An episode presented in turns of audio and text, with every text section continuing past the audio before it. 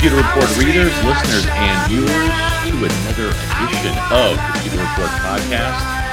Back from West Palm Beach in the NFL annual meeting, as the NFL owners meeting, because all the owners are there, voting on stuff like overtime rules and possessions and whatnot. And uh, I'm Scott Reynolds. Alongside me is, is Matt Matera.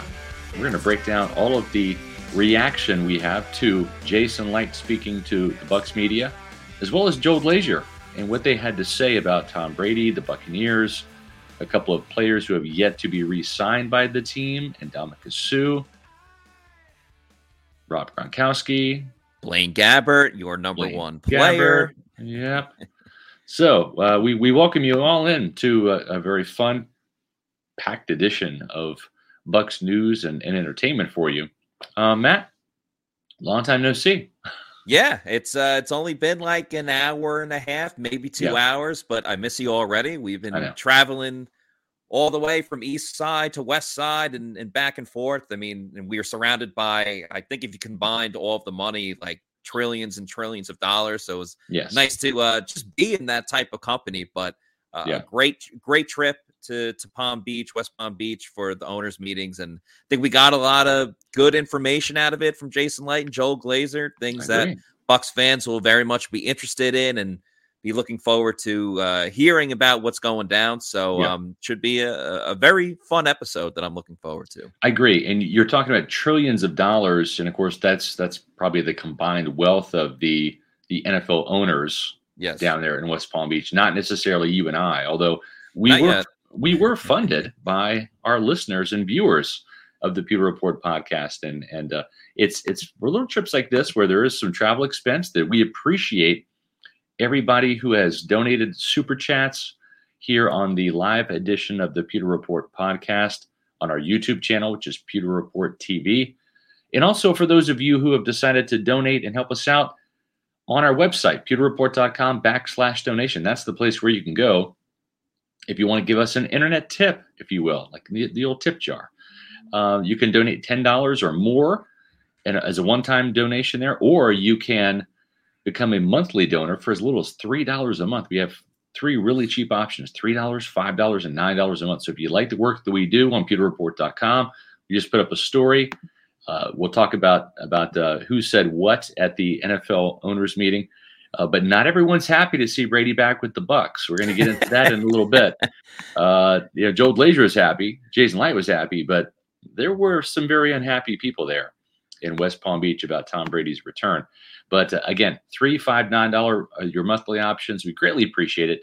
Uh, all of the money that you donate to Pewter Report and give us those tips, if you will, for articles, for podcasts, etc. They go right back into things like our travel budget, equipment costs, etc and we just greatly appreciate you out there in uh, in the Pewter People land for um, helping fund some of these these activities, so we can report to you and give you the the news and information that you want and crave. So, Matt, where do we start today? What what was like the the, the top of mind thing? I, I think it has to be Tom Brady, right? And the fact that Jason Licht it really wasn't what he said; it's kind of how he said it and what he looked like saying it. Uh, he did not think that Tom Brady was going to be signing a, a contract extension anytime soon. He didn't he didn't say that Brady wasn't, but boy, reading between the lines and looking at Jason Licht's face when asked that question, you could see don't think an extension's coming for Tom Brady. Right, absolutely, Scott. And I think it's important that we do start with Tom Brady because, as we know, whether he's in New England or when he whether he's in Tampa, uh, nobody pushes the needle like Tom Brady does. And in a way, not too much, but in a way, it it kind of goes into, and I hate addressing this too, but there was all those rumors about Tom Brady going to Miami or wanting to play for the Dolphins, which let's just let's just get done with that already. Yeah. He's not playing for the Dolphins this year. That's stupid. Correct. That's idiotic. Why on earth would he? First of all, in his tweet when he came back, he said, "I'm coming back to Tampa Bay." right. to play football. Why would he start recruiting guys like Russell Gage and getting Leonard Fournette back? Yep. So he's not playing in Miami this year. That's just ludicrous. It's ridiculous. I won't stand for people still believing that's don't going to happen. Don't now, do it, people. Yeah, don't.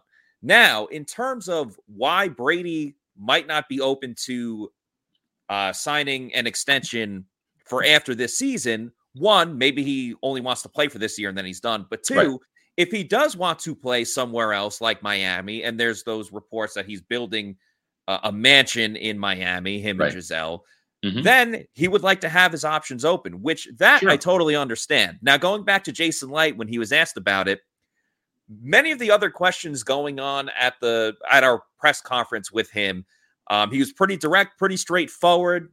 Question answered almost right away, yeah. not too much hesitation, anything like that. Jason has a pretty good poker face, but when it came to the extension of Tom Brady, or yeah. will they extend Tom Brady? Because I think it's understandable the Bucks and Jason Licht want to extend oh, Tom yeah. Brady. Yeah. Who wouldn't want to have right. that comfort knowing that Tom Brady's going to be here for one right. more year? But in terms of will they, or is that going to get done? Is that going to happen? Jason kind of paused a little bit. His mouth was open. You he gave you that nervous laugh. That, that yeah, you know, yeah. You saw was, the sweat start to pour out of his mm. forehead a little bit. He's like, um, yeah, he he was uh, pressed. He was pressed yeah. a little bit on that, and I I think it's a little clear and obvious. Like, yes, obviously, you would love to have Tom Brady under contract as an extension, but maybe Tom doesn't want to do that.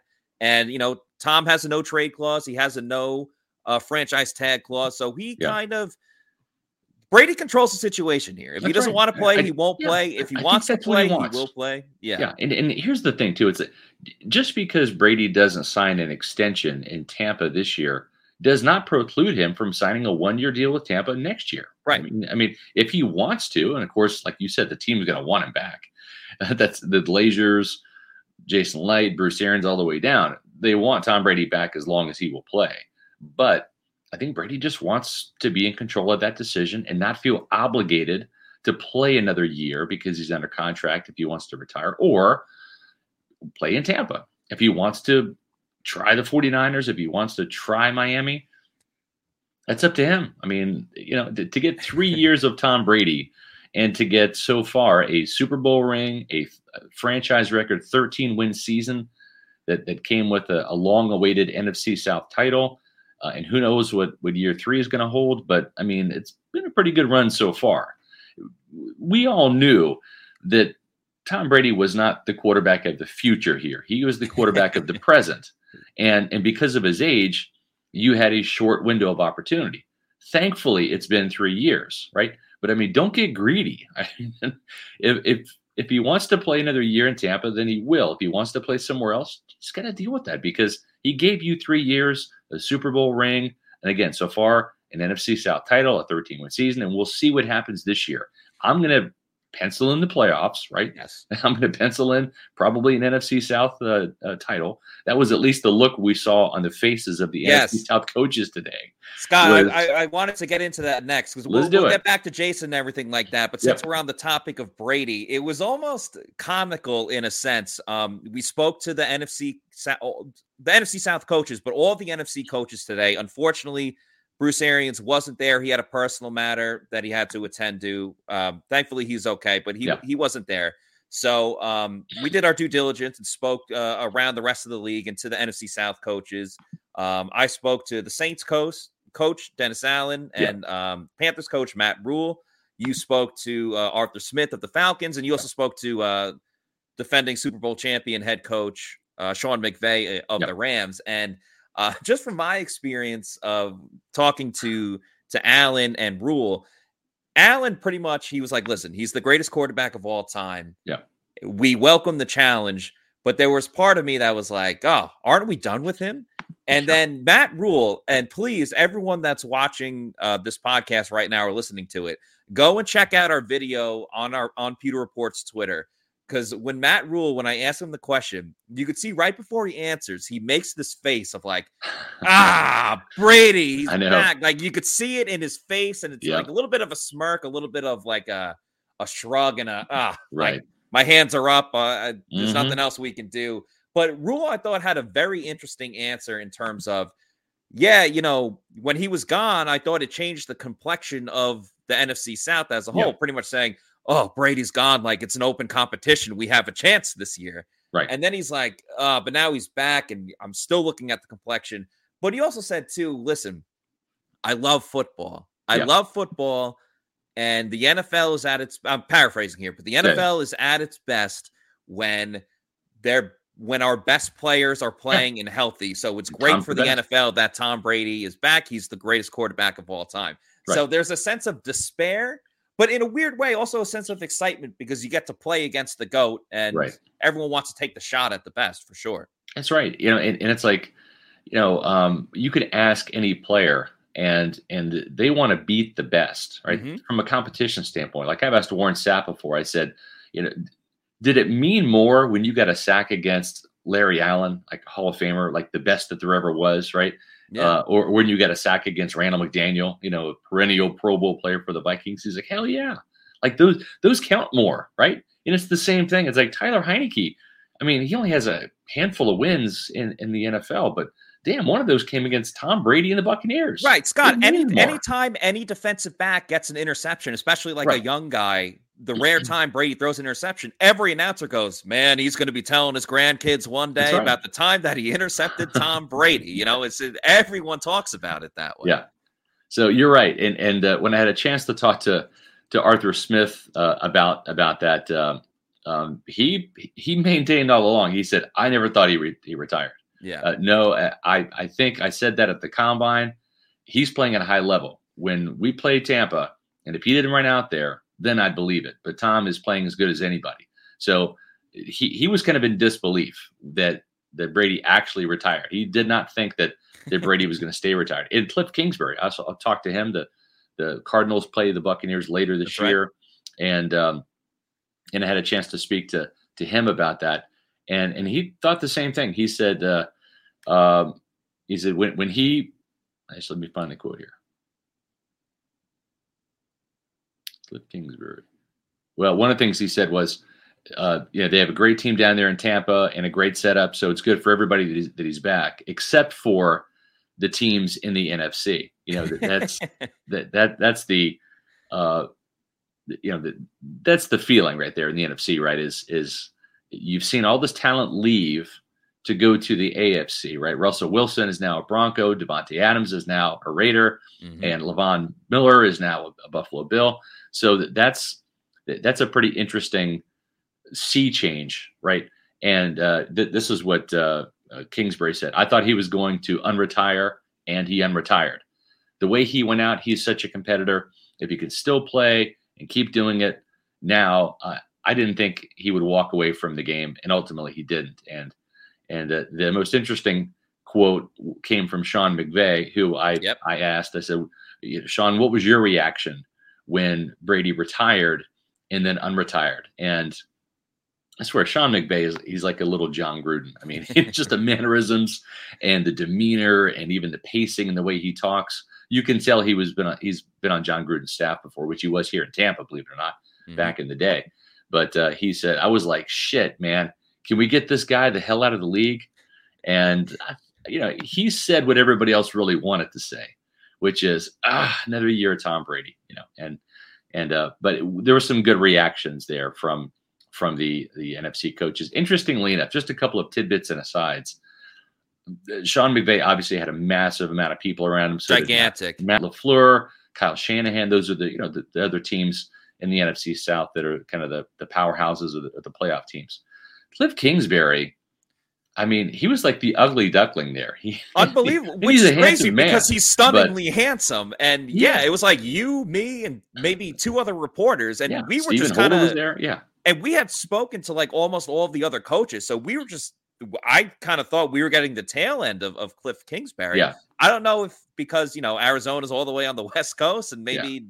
not everyone, I'm not calling out anyone specifically, but, you know, that's a long trip all the way from sure. the West Coast to, to come to, to Florida. But there wasn't too many people around Cliff Kingsbury. No, not at all. do you really think there would be, considering yeah. all of the news and the stories Kyler with, Murray, with Kyler Murray this yeah. year? No, you're right, and and uh, and also Arthur Smith too. It's you know, you always felt sorry for Arthur Smith, right? It's he's he's in yeah. year two of, of, the Falcons, you know, 0 2 against Tom Brady. Brady's coming back. You can just count two more. You whiffed on Deshaun Watson. Yeah, yeah, you whiff on Deshaun Watson. Matt Ryan's unhappy. You trade him away. You, you, you sign Marcus Mariota, and you're going to probably draft a quarterback. Your top receiver is suspended for the entire year. Yeah. Like your no, your number one weapon is well, you have Kyle Pitts there, but other than that, you have Patterson, Patterson and that's it. Yeah, that that's essentially it. So uh, you know, you you might see some wishbone from Atlanta this year, right? You might you might see some some Maryland I formation. You might see yeah. some. uh you know, some wing T. I don't know. I don't know what, what they're going to do in Atlanta, but run the really quarterback don't... option with Mariota the whole yeah, time. I mean, you, know, you got Kyle Pitts, yeah. but I mean that, that's pretty much it. So, mm-hmm uh, you know, just that's kind of the pecking order. Not many people around Matt Rhule either, right? I mean, the, the NFC South is is not the the flashy glamour position, uh, you know, that, that, it used to be. Just five years ago, this was a division mm-hmm. that had Cam Newton, Drew Brees, Matt Ryan, and it was the Buccaneers who were the cellar dwellers because they didn't have a quarterback, you know. And now it's it's all topsy turvy because of Brady and and because you know now Jameis Winston, you you think he's going to be the starter, all of a sudden the Saints sign Andy Dalton and it's it's a pretty significant contract because it's a three year deal. And as we were reading about on Twitter on the way back from West Palm Beach, Matt, this Saints team was poised to get a compensatory draft pick, either a third or fourth round pick, for losing Terron Armstead, their left tackle in free mm-hmm. agency. Now, because of Dalton's veteran status and, and the amount of money he signed for, apparently that's going to negate and wipe out that that compensatory pick for Armstead in 2023. Right. And Scott, that's the shocking part about it is that not that it's just a, a comp pick, it's a third or a fourth round. Like yeah. that's an important pick in the NFL draft. Right. The Bucks got a seventh round comp pick. If the Bucks got lost their seventh round comp pick to get a backup quarterback, or any team for that matter, sure, you're absolutely fine with that. But to lose a valuable third or even fourth round pick, I mean, right. we've seen Bucks players get drafted in the fourth round and uh, you know make splash plays. Jordan Whitehead, yeah. of course, he's, he's he went to the Jets, but fourth still, there's mm-hmm. so much value in those middle rounds. Like the Bucks traded a fourth round pick, I believe, to get Rob Gronkowski. Like we're talking yeah, about the right. greatest tight end of all time. Yeah. Jason Pierre-Paul was traded for a third round pick. You know, yeah. So Shaq you, Mason, Shaq Mason, a fifth round pick. So yeah. we're, we're, talking about such a valuable pick mm-hmm. for a guy that might not even see the field. And if he is right. seeing the field, it's because your main starter is, is it hopefully Jameis is healthy all season. Yeah. But yeah, the only reason he's going to be in the game is because he's in trouble. And I don't think that's the best situation for no. Jameis, too. Like Jameis already had to deal with, you know, having Ryan Fitzpatrick there, pushing him, and pretty much, I mean, Jameis was suspended, but Fitz, yeah. yeah, in Tampa, but right. Fitz was playing well at least those right. first three games while Jameis wasn't there. Uh, and, and then Jameis finally to, gets rid of Taysom. The yeah, Taysom, well, Taysom Hill's a tight end now, but yeah. yeah. he had to beat out the pet project of, of Sean Payton, you know, yeah. and, and Taysom Hill. And, and now Dennis Allen's like, no, we're we're playing him at tight end. Yeah, you're not a quarterback. you know, Sean's not here. Sorry, teacher's pet. No more. You're you're back to, to tight end. Uh, but yeah, it's it's interesting in New Orleans, right? And and so essentially, what the Saints did today was they essentially traded a, a 2023 pick for free agents Andy Dalton, and mm-hmm. we'll see how that whole shakes that whole situation shakes out there in New Orleans. So, you know, I think the Panthers probably going to draft a quarterback to compete with Sam Darnold. They have to, but Darnold they can't move him. I mean, he's just like Baker Mayfield. He's going to be making 18 million dollars this year as as their fifth year option guy because they picked up the fifth year option after trading for Darnold with yeah.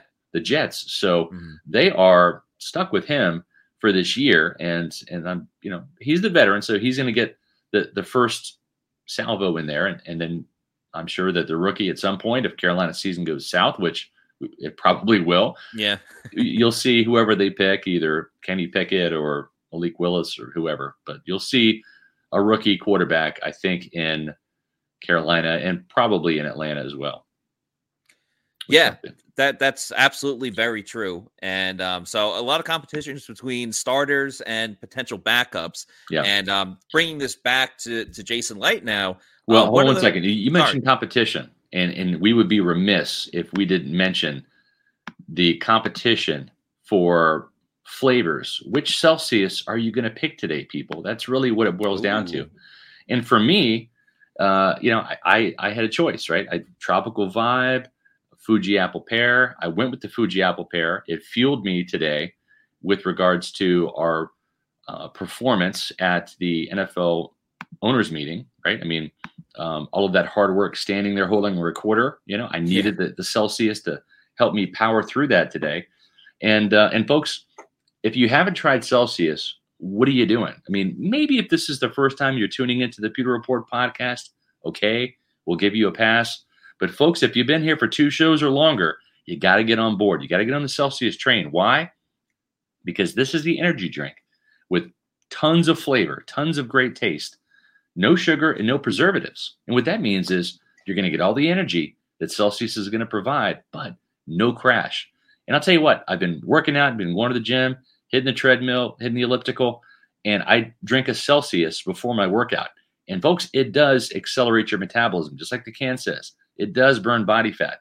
I've dropped some pounds, and and Celsius I think is is a big reason why. So if you want to do what I did, find Celsius near you. Go to Celsius.com, click on the store locator, type in your address, and you'll find out where you can get Celsius. Once you try some of these great flavors, whether it's orange, the tropical vibe, peach vibe, strawberry guava, wild berry, grape, cola flavored. Once you find the flavors you like, go to Amazon, buy them in bulk, hit the subscribe and save button, and they'll ship those cans right to you. You don't have to go out and get it, Matt. You save money yep. and you get the Celsius delivered right to you. That's right. And Scott, you were kind enough to spot me this morning. I had a the Celsius tropical vibe. Uh, started my day with that, and it went smoothly. It went great. Um, tropical vibe is quickly moving up the ranks for me. Oh. It absolutely is. And uh, as you know, Scott, we we just drove back from Palm Beach. It was about a three and a half hour drive. Made a couple stops along the way. It really doesn't matter where you go convenience store, bodega, gas station. There is Celsius all over the place. I actually have one right now, sparkling grapefruit. I'm going to have a Excellent. little bit of that because I got a volleyball game after this podcast that go. I got to get ready for too. And, uh, you know, it's great to be fueled by uh, Celsius. But I'm telling you, you go to all these different places, they will have Celsius. The only reason why they wouldn't have Celsius is because they're, they're, sold, out. out. of that. That's it. Yeah, that's right. yeah. So um, thank you to Celsius for being a sponsor. Um, helped us with our whole trip at the NFL owners meetings. So no back to yeah. So back to Jason Licht. We still have a lot of topics to get into. We'll get into Suh and Gronk, but since we were just talking about backup quarterbacks, this one I think we could just talk about it uh, briefly. Um, Bruce was uh, sorry, Jason was talk was asked about your favorite player, Blaine Gabbert, or one of your favorite players, Blaine Gabbert. It's Just fair to say it's fair to say favorite. That's okay. okay. Cool. Fair to say that. I mean, all time favorite would be Rondé Barber. He knows that. Of course. But if we're talking current players rather than retired Buccaneer legends, then um, then you can mention Blaine. Yeah, that's fine. all right. All right. Cool. So he was asked about if if he's still open to re-signing Blaine Gabbert, if anything's going on with that. And I was curious in the way that he answered because Jason Licht essentially said, We appreciate Blaine for what he's done. And he didn't, he certainly wasn't closing the door saying, No, Blaine's not coming back. We're moving in, a, in another direction. But it wasn't necessarily, oh, like we really want Blaine back. And may- maybe that just shows their vote of confidence in Kyle Trask. But it almost reminded me of when John and I were at the the NFL Combine in Indy earlier this month or late February into March. But anyway, a couple weeks right. ago, where he was asked about Ronald Jones. And I think beforehand we kind of all knew, surmised, could make a an educated guess that Ronald Jones wasn't back, but you know, you still got to hear it straight from the source, in this case, Jason Licht. Absolutely. And Jason said that um pretty much when asked about Ronald Jones, he said, We thank Ronald Jones for what he's done for this team over the past couple years, right. you know, since they drafted him. But get the hell out. It was essentially yeah. thank you, but we're going in a different right. direction. And I'm not saying that's exactly what he was saying with Blaine right. Gabbert, but the way that he said we appreciate Blaine made it sound a little bit more past tense than I had ever really heard about or speculated Matt, when it comes to Blaine Gabbert don't return. Make me cry on the podcast, please. please don't. Okay. I'm sorry. Let's uh, let's switch subjects to something more uplifting okay. and positive, shall we? Okay. Um, but inter- interesting enough that, that Ronald Jones goes to Kansas City, right? Where it's like, yeah. if you look at, at at the times that Patrick Mahomes throws the ball to the Chiefs, I mean, it's it's it's just similar to what Tom Brady does in Tampa. Mm-hmm. The the running backs have to be able to catch the ball there. Look at Darrel Williams and his production, Jerick McKinnon in the playoffs, Clyde Edwards-Helaire. I mean, the Chiefs backs catch the ball in mass, and so I'm just curious as to why. Maybe it's because Ronald Jones had that amazing touchdown catch against Kansas City right? Back That's in 2020, right. down the right. sidelines. I mean, every every squirrel finds a nut. I don't know. Just Uh, you know, he and he doesn't, doesn't pass block particularly pass, well. Yeah. He misses he misses assignments on it. That's I get it if you thing. want. I get if you just want like a, a straight up runner, but yeah. that's not that's never really been Kansas City's mo, yeah. especially with you know with Mahomes at quarterback. Right. And the interesting thing is, is both of Kansas City's other backs. I mean, Clyde Edwards-Helaire, their former first round pick, he is their lead back, but Darrel Williams is still unsigned as a free agent. So is Jerick McKinnon. I think either, both those guys, either one of them, would look at as a veteran coming in in that Giovani Bernard role. And I'm not yeah. opposed to re-signing Bernard, but I almost like McKinnon uh, and or Williams better. I think I think they're younger options, or at least Darrel Williams is. And Williams played at LSU with Leonard Fournette, so maybe that's a good thing. I don't know, but it just it's interesting that Ronald Jones goes of all places Kansas City, where he's going to be asked to catch the ball and pass protect, which he struggled with here in Tampa. Yeah, that was the main issue for him. I think it'd be cool to almost see a, a, a running back swap. You got the player jersey swaps after, yeah. um, you know, after games. Maybe we can yeah. start doing a media credential swap after like these events. You know, I like that. yeah. yeah, Greg Auman, I would love to trade yeah. credentials with you. Can we do that? Um, we'll but see. yeah, I hear you. So uh, interesting news about um, about Tom Brady there, right? Uh, and, and, Blaine Gabbert that kind of crosses our, our quarterback uh, topics off the, the, the table right now. But yeah. really, some other big news again, not just what Jason said, but what he didn't say, and kind of his facial contortions when talking about it. And and that's the great thing with Jason is is is with Bill Belichick, it's it's like you know, uh, it's you know we're on to Cincinnati. I mean, it's like mm-hmm. the same, right? It's like we're we're thrilled we won the Super Bowl. You know? We're we're aiming to do it again. You know, or it's yeah, it was, a, it was a crushing defeat, but we're on to Cincinnati, right? Like it's it's yeah. the same guy all the time. With Jason, it's like you get the highs, the lows, you get everything. You can read the facial expression. Yeah. And when it comes to Suh, mm, boy, that was interesting. What what he said about Suh, and and you just kind of give me your your your take, your feel about this, Matt. I'm going to pull up what Jason actually said about Suh, and I'll read that here in a second. But just you know, that, that was one of those things when Jason started talking about Ndamukong Suh. Well, we started to raise our eyebrows. Yeah, absolutely. Um, I'm not saying that before our conversation with Jason uh, at the press conference. I'm not saying that beforehand. I was was thinking it was a guarantee or an absolute sure thing. Yeah, but I I, I was of the, the belief that the odds were in favor of Ndamukong Suh coming back. Now, after hearing Jason talk, um, that has changed, at least in my opinion. I think your opinion as well. And it seemed a lot more of like, hey, man, the clock is ticking. It's now or never. Uh, make up your mind. Are you coming back or not? Because he said that he's still in, in uh, negotiations with with Suh and and Suh's um, representatives and everything like that but it seemed uh, a little a little icy, not as um upbeat yeah. and, and springy as, as as we've seen in the past. It sounds like Suh might want a little bit more money than what Jason is is willing to pay him, and it definitely seems like things have have cooled off in the sense of um before it was almost a sure thing, and now it's hey, well, if we don't get Suh, we still have the NFL draft, and we can replace you with a younger defensive tackle that's a rookie. Then sign on for one more year with with the veteran guy who's been very productive. Let's let's not forget that he's since he came to Tampa, he he's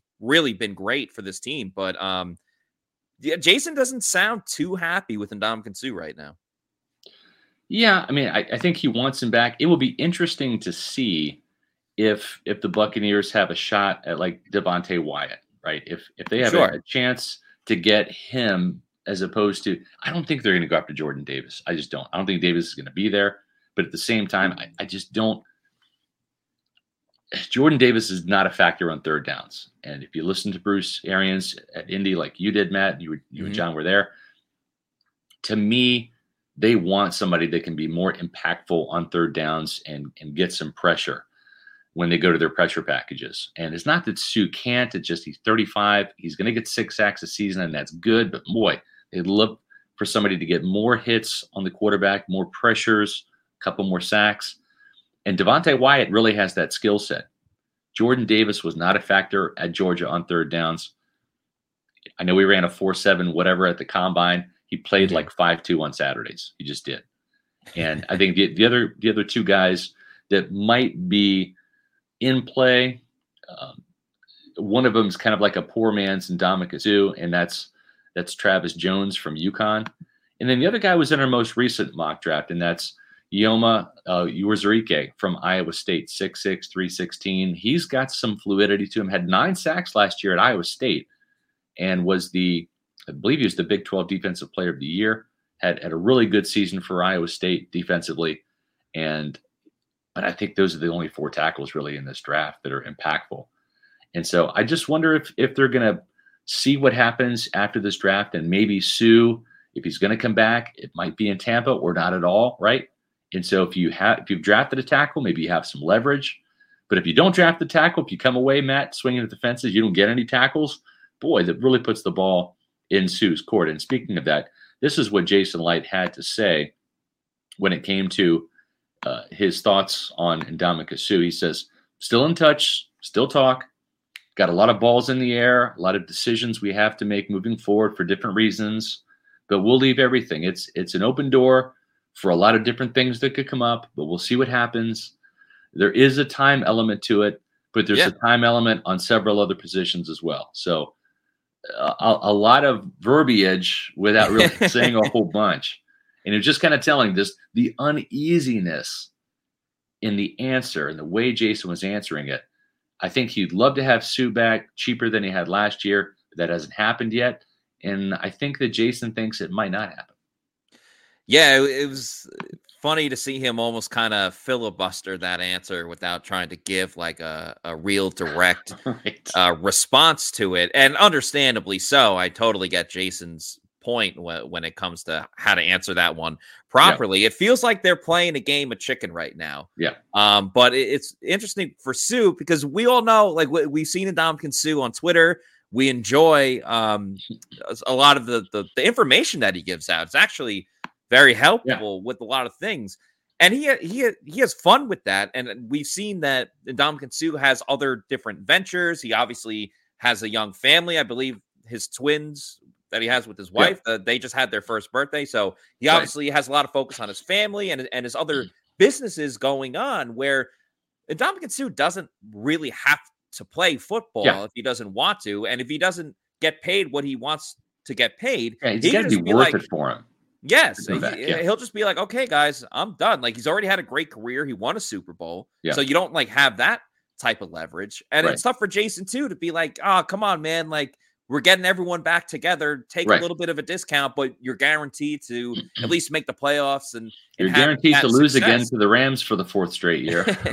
yeah, exactly. So like that, fourth there's not that incentive. Yeah. But if Jason if Jason drafts a defensive tackle, and you know, there's not a ton of great, uh, as you mentioned in the draft, but even like available free agents, it seems like there's not too many guys that are the cream of the crop that can really compare to a player yeah. such as Ndamukong Suh. So yeah. maybe uh, Suh maybe gets a little bit jealous if they bring in a def- defensive tackle, being like, "Hey, wait, yeah. don't move on from me just yet." Like, uh, and that that fire to come back could you know, could happen in another yep. month or two. It doesn't necessarily have to happen right you now, know, but I, I, think talking about Suh, the time.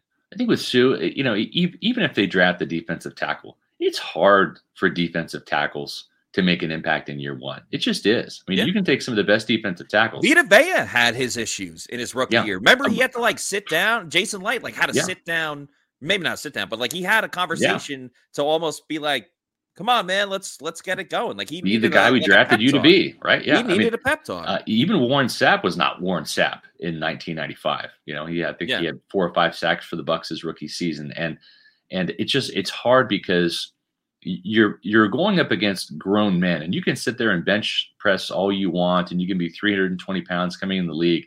There's grown man strength. It's real. You can ask any yes. defensive lineman, and for whatever reason, a 33 year old guard who's been in this league and and uh, he might not even be like that great, but but he just has grown man strength. And so you you have you're taking a double teams, you know, 660 pounds worth of, of of two linemen coming at you with grown man strength.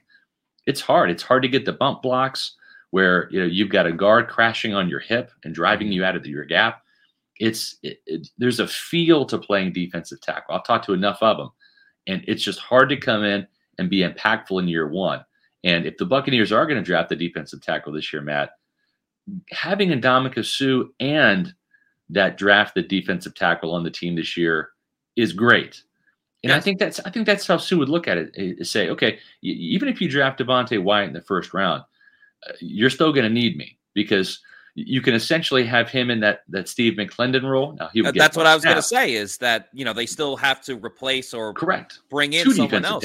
Yeah, yeah, bring in someone else besides yeah. Steve McLendon. And I think another another thing that cannot be overlooked at all when it comes to Ndamukong Suh is that his durability.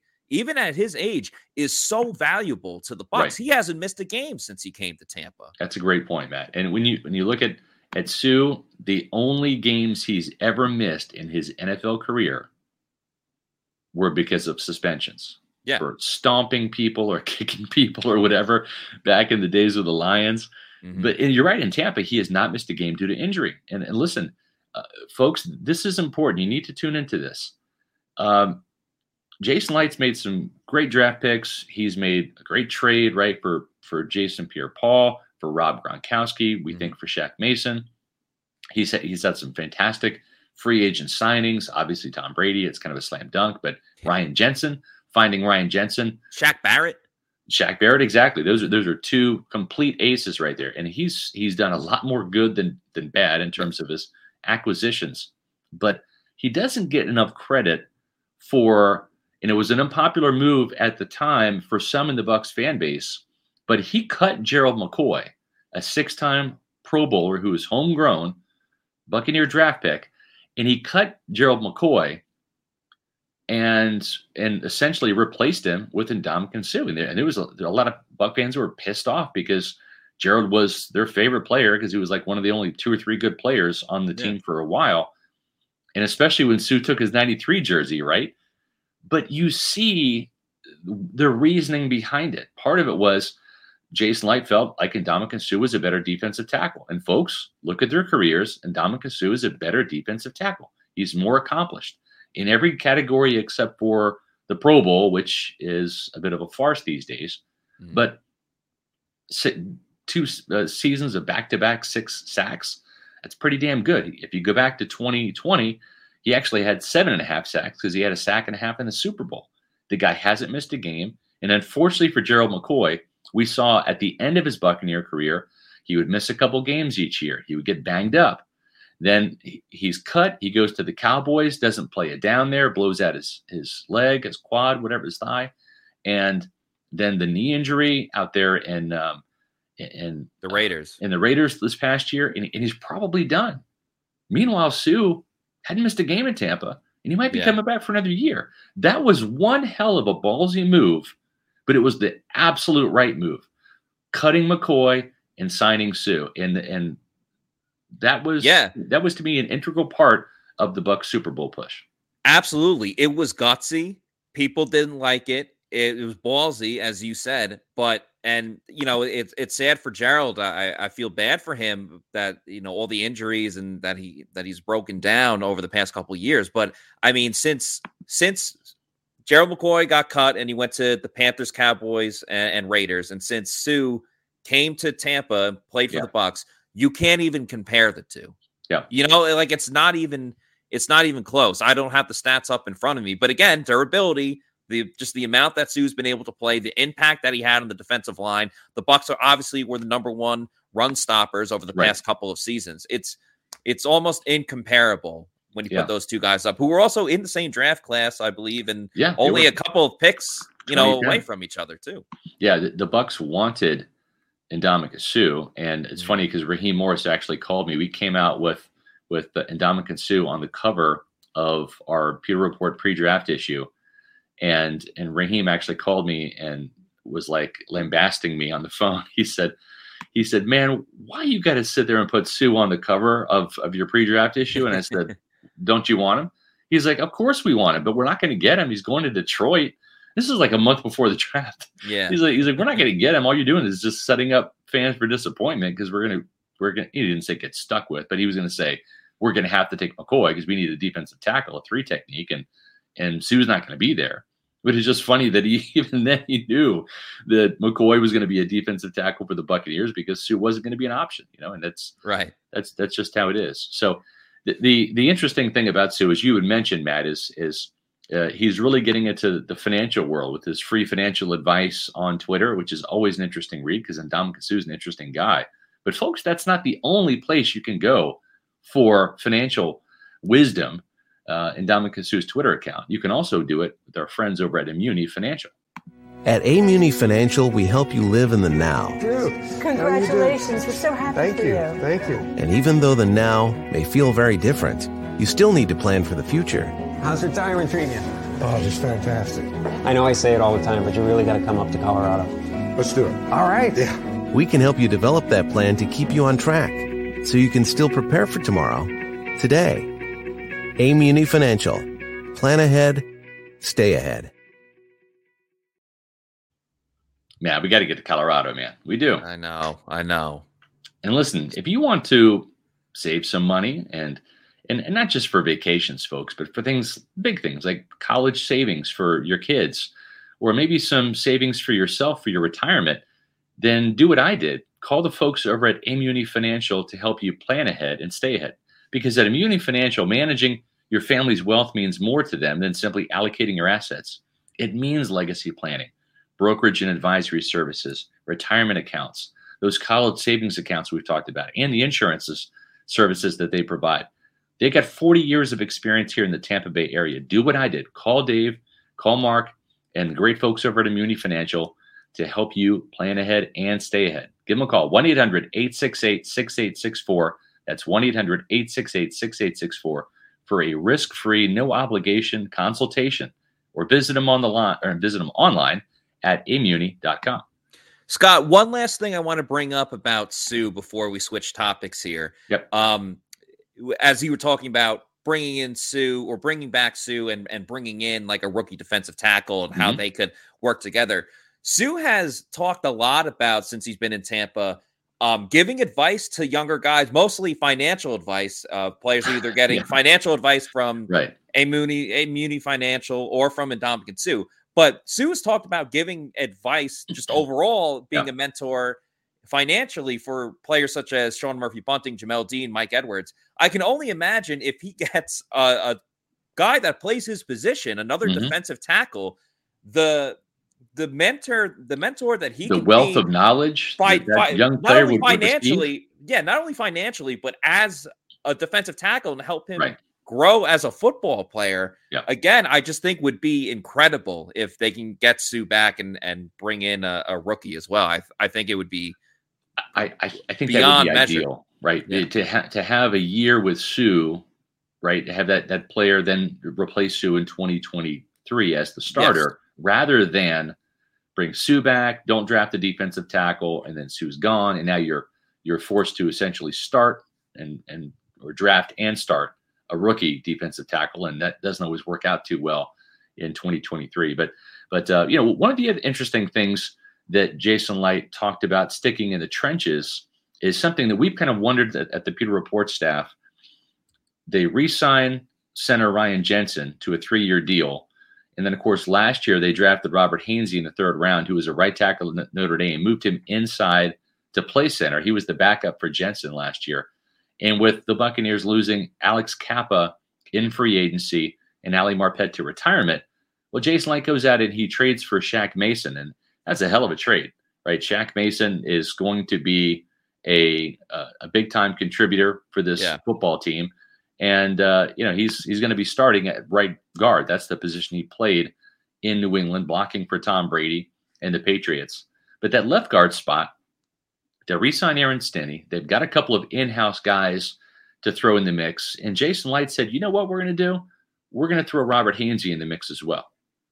yes. His words were that he will definitely, definitely compete to start at, at left guard. And uh, again, yeah, that's something that you've brought up on the podcast, Scott, in terms of what exactly are they going to do with with uh, Hainsey? Is he still just going to continue to be a backup center? And I like the idea that worst case scenario, if he doesn't win the starting job at left guard, and it's a pretty damn good competition for uh, starting left guard that we'll see in training camp. But like worst case scenario, Hainsey is just back as the the, the backup center behind yep. Ryan Jensen. But we're gonna have an awesome competition in training camp this year. Battle between, Royale. Yeah, Battle Royale, as we've been talking about uh, between him, between Nick Leverett, between Aaron Stinnie. So there's going to be so many different options. And I like that Hainsey's going to get a chance too, because the reason that, and Jason said too, that they love his versatility that goes all the way back to watching him at the Senior Bowl when he was playing position. He mostly played tackle at Notre Dame,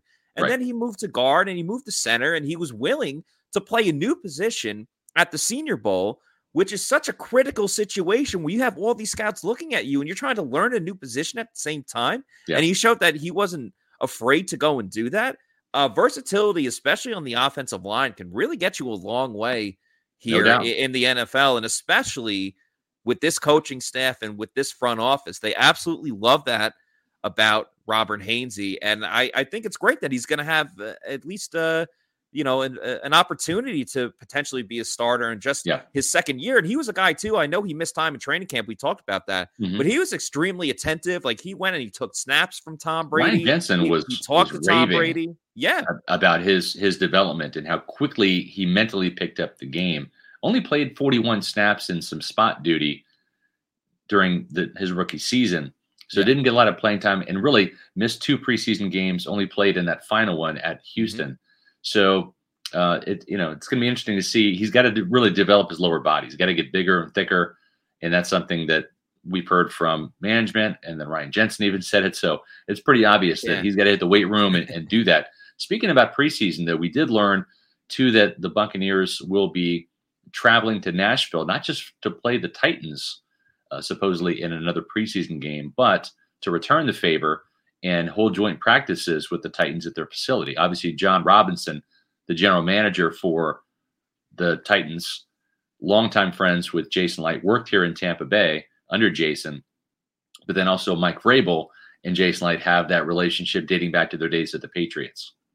Yeah, I think that's going to be so much fun. It was great when the Titans came here last year. It's always it's always fun when you get the joint practices going back to yeah. when the Dolphins came to Tampa and obviously the Titans coming here last year. Um, I don't think we're going to get any punches like when yeah. Antonio Brown right. threw punch and Bruce said he was just swatting at flies. Right. I don't think we'll get that, but I mean, there was always a ton of competition. I remember the Titans really took it to the Bucks in that first yeah. practice, and Bruce wasn't really happy with how his team performed, and then they bounced back uh, in the next practice during training camp, and then they went on to to play the game, of right. course.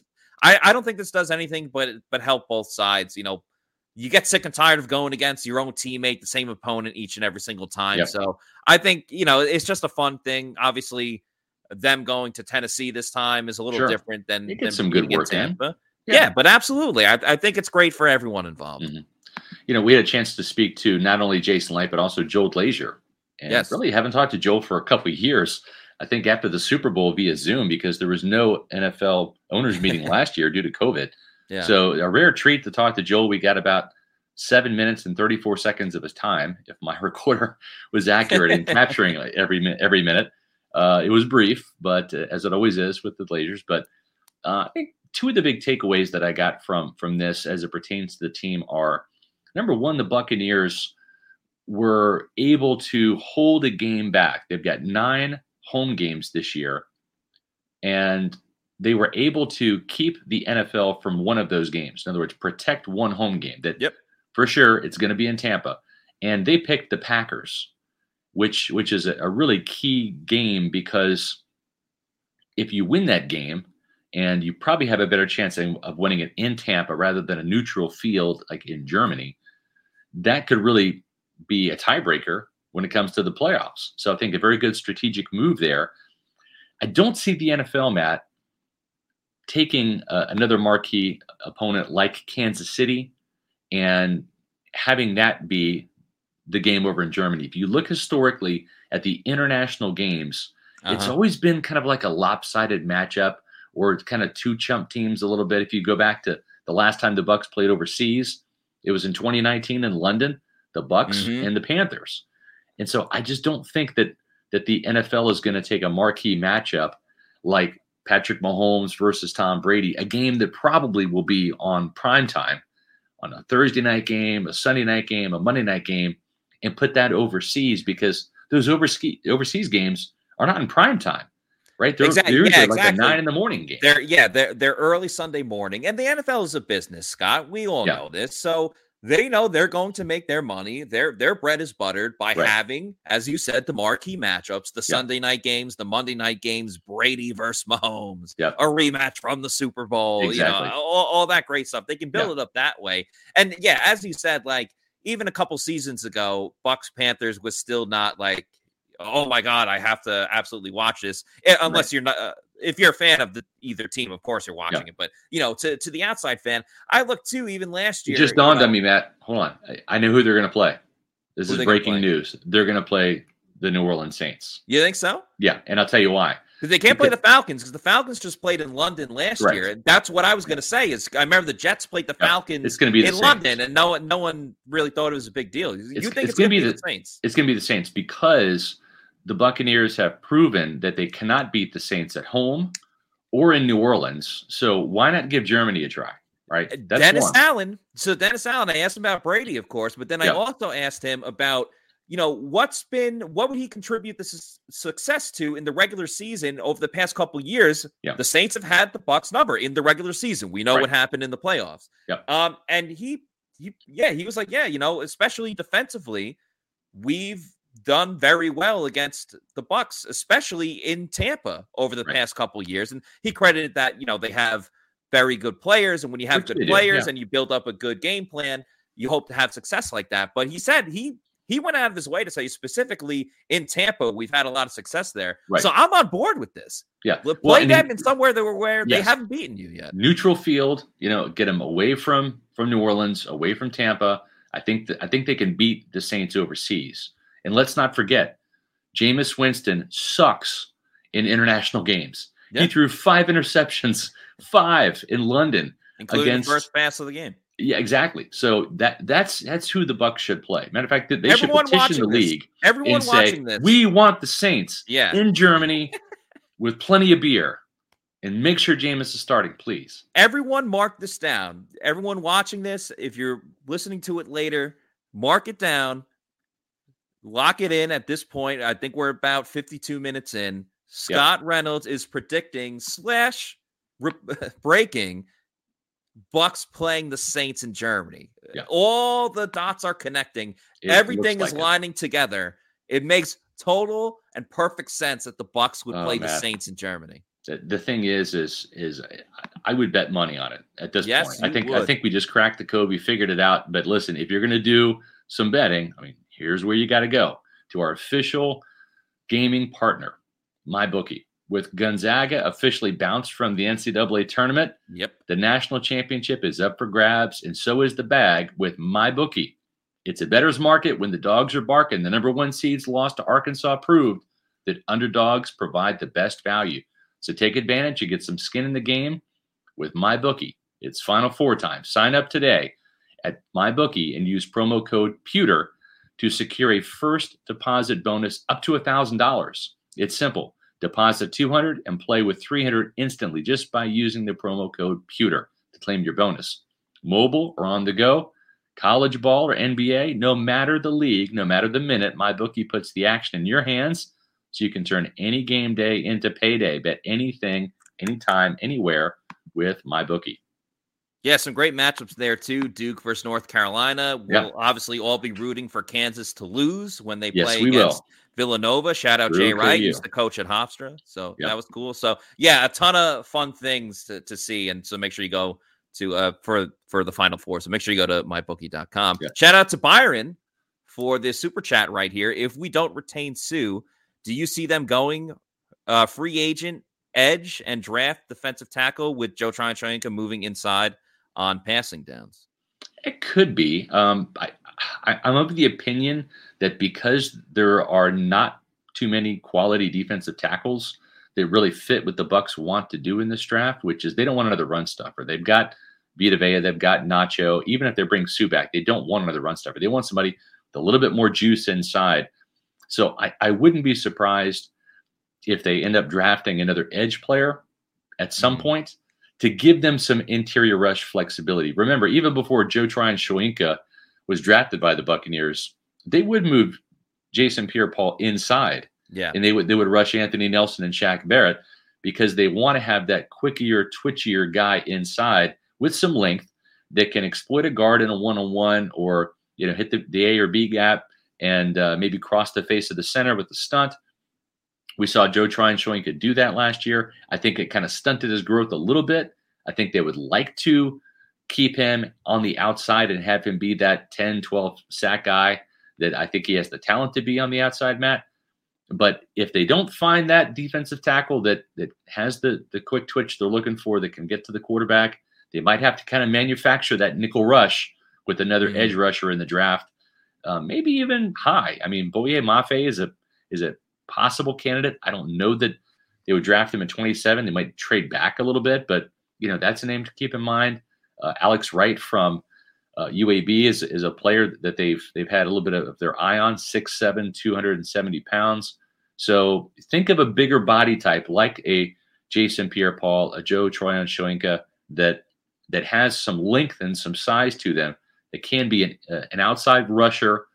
And remember, Anthony Nelson is going to be a free agent after this year, mm-hmm. but also has the the ability the, with that length and that speed to rush on the inside with their nickel rush. Yeah, what I want to see from Joe Tryon-Shoyinka, of course, and Jason Licht actually spoke about him today. I believe yeah. uh, you asked him about him, but I want to see Joe Tryon-Shoyinka line up at edge, not have to worry too much on the inside, and let him be the player that you drafted him to be. Because right. you're going to have him for uh, you drafted him in the first round, so if you pick up his option uh, down the road, you're going to have him here yep. for five years. You already put him. I don't want to say behind the eight ball, but you already put him at third on the depth chart with an ailing JPP, and we've talked a lot about that, how Joe Tryon-Shoyinka should have gotten a lot more playing time. So we don't need to readdress that. But now you have that chance to let him full front and center be that edge rusher. Now, right. situation situationally, if you want to kick him inside here and there, fine. You know, if it's third and long, I get that. We all know Todd Bowles really likes to get creative. But I, I'm all for let JTS do his thing on the outside. Let's really see if he can be that that complement to Shaq Barrett on the other side, we talked a lot about how uh, JTS could have had even you know more yeah. sacks, and I'm willing to roll the dice with uh, you know with, with that rookie defensive tackle yep. lined up next to Vita Vea, and well, you know. Speaking of, of the draft, Matt, uh, we don't do the, the Pewter Report draft editions anymore. Um, yeah, print is a dying media, and while they were fun to do and fun to read, and I, I get that. I mean, I used to publish the magazines and and used to to read other draft publications.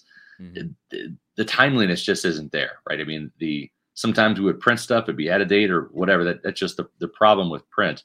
That's why everything's gone online, and we are going to be doing our Pewter Report draft preview coming up in April. So just April's around the corner. So as we get closer to the draft, look for those previews online, those position previews that'll have our Bucks best bets.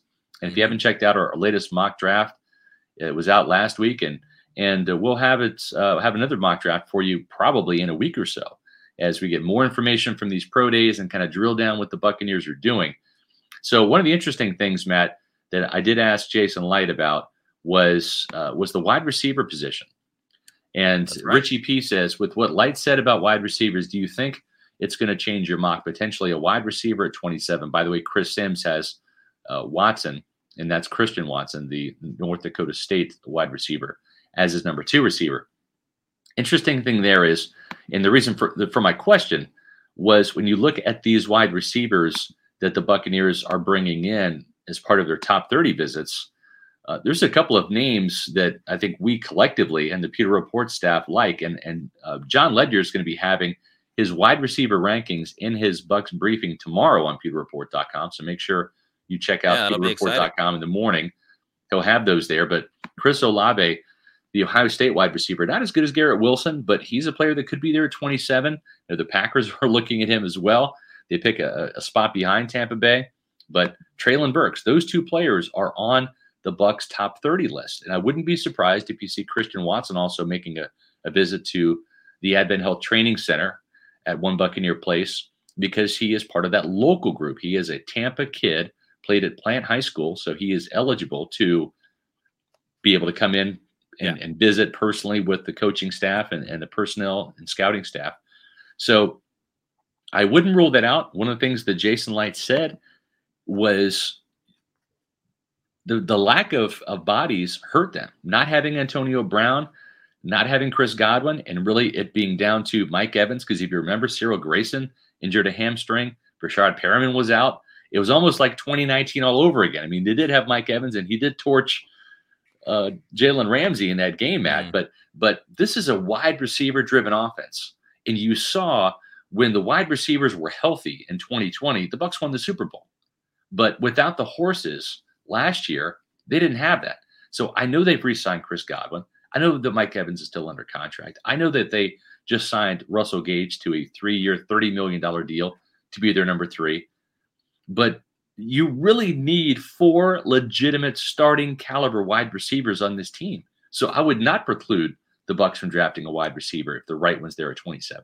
Yeah, I wasn't even thinking that they would be done even after they, um, you know, when they signed Russell Gage. And, and Jason even went out of his way. You know, you, you had mentioned that there was no AB and Chris Godwin. And, and. Jason went out of his way to be like, yeah, we also didn't have Cyril Grayson Jr. and we also didn't have Breshad Perriman for the playoff yeah. game. So it just showed like how much that stuck in his mind because he, you know, went to it right away. I would love the options that you just mentioned. I mean, Chris Olave is a guy that I've been very high on. I had him as my, uh, you know, my combine crush uh, yep. for coming to the Bucs. I, I think his skill set and his ability to to go deep, but also um, what he can do intermediately as well too. I think would be helpful. Um, you know, you talked about the the talent that Ohio State had. Well, it was Olave that led the team in touchdowns with all the right. Uh, receiving touchdowns with all the talent there. And yep. Treylon Burks, I mean, some people have him as the first wide receiver coming off the board because he right. catches everything. Yeah. Every single ball that comes his way, he makes some fantastic plays. And yeah. we know He's Bruce Arians bodied guy. Yeah, yeah, exactly. And Bruce Arians, part of his issues with Jaelon Darden last year was that he wasn't making the catches in training camp. He did everything right. flashy with his speed, but he wasn't small. making the catches. He's too small. The catch radius is too small. I, yeah. I didn't understand the pick at the time. I, I, maybe they were hoping for a Tyreek Hill type player. He's clearly not. He's not that fast. Uh, he's. I, just I don't see Josh, right. Jaelon Darden even making the team this year unless yeah. he really steps it up and delivers as a return specialist. But I don't think Burks, you can, you know, you, you, can trust that yeah. you just get the ball near the radius of where he's going right. to be, and he's going to come down with it. And if that guy's your wide receiver four, if, uh, yeah. God forbid something happens to their top three receivers, you you feel a lot better with him yeah. going in than what Tampa Bay had last year. Chris Godwin's coming off of an ACL; he's not yeah. been cleared to play. They're anticipating him being being ready for training camp, or or or I should say maybe uh, participating in training camp at some point and be ready mm-hmm. for the season. But you don't know if he's going to be 100% and if he's going to be back to the level that he was, or if he's going to take that comeback year to really kind of come back and get a feel for it. Yeah. Sometimes injuries are tricky. Everyone's different. It wouldn't hurt to have more insurance at the position. And if it's not in the first round with the Christian Watson, the Treylon Burks, the Chris Olave, a player we had in our recent mock draft in the fourth round, then he may even be a third round guy, is Cincinnati's Alec Pierce. He's a big body, 6'3, 215, great speed, 4'4 speed, and is a vertical threat, kind of in, in the same mold of a Mike Evans. He's more like Mike Evans than, than Burks or Olave is. That could be a mid round option as well, but I would be shocked if the Buccaneers don't take advantage of this deep wide receiver class and come away with a draft, uh, a, a rookie at some point from the receiver position. You always like to say flood the position, and flood I know it. in the past you've talked about you know the corners and safeties in terms of flooding the position, but do it at wide receiver too, because yeah. we we've seen the proof is in the pudding when it when it comes to doing that. Yeah. I think our final little tidbit we got was it seems like, and again this is an inference, seems like Logan Ryan might get some snaps in the slot uh, when I asked Jason Licht about it, uh, point blank, is he going to be competing with Sean Murphy Bunting? You know, Jason was like, "Well, we, we haven't even had a practice yet. You know, uh, we're we're still in March, and you know, OTAs haven't even happened yet. So that tells me that yeah, he's going to be. And he called him a versatile player, right? Yep. He didn't say no. He called him a, a versatile player. So I I think that that that is what Jason Licht is is inferring is is he might get a look at safety he might play some nickel slot, you know, cornerback for the Buccaneers. So we'll see if, if that is indeed the case. But uh, that's th- that's at least what we got from Jason Licht. Again, it's always great interviewing Jason in person because yeah. you get to you get to see the facial expressions, read between the lines, and and really kind of get a feel for what what the truth might be, even if though it's not necessarily spoken. Yeah, absolutely. And uh, we don't we only get Jason a couple times a year where, you know, Bruce we get almost every single day of the week uh, in the season. So, yeah, it's great to see Jason's uh, perspective on yeah. things. What obviously he's not going to reveal every single plan that he's got going, but there's a lot of valuable things that you could pick up just from, you know, from talking to him and um, just a lot of great things from being at the, the NFL owners meetings in the first place. Um, yep. Obviously, the Bucs with Brady uh, having Brady back, um, it uh, gets everyone's antennas up, and uh, Bucs are one of the big talks of the not just Tampa Bay but across the league, and uh, it was very apparent there uh, in in Palm Beach. No doubt about it, uh, folks. Uh, we're going to do this again tomorrow, right? I mean, Jon Ledyard, and myself, are going to be on. We're going to be talking about John's wide receiver list in his Bucs briefing tomorrow. So if you like wide receiver talk, don't miss tomorrow. And folks, don't miss subscribing to the Pewter Report TV channel on YouTube and hit the like button. When you do that, when you boost our subscriber count and hit the like button, it helps our algorithm on YouTube and it puts our podcasts as a suggestion in front of more Buccaneer fans so they can hear the great content that we provide to you guys on our Pewter Report TV station. So, uh, for Matt Matera, I'm Scott Reynolds back from the NFL annual meeting, the owners' meeting in West Palm Beach. And we've got another podcast coming to you tomorrow. So stay tuned to pewterreport.com for all of the Bucs news. Just put an article up about how not everyone's happy to have Tom Brady back with the Buccaneers. We are, but not everyone. Yeah, we are. Uh, the Buccaneers are, but not everybody else. So for Matt Matera, I'm Scott Reynolds saying uh, appreciate you all tuning in to another edition of the Pewter Report podcast.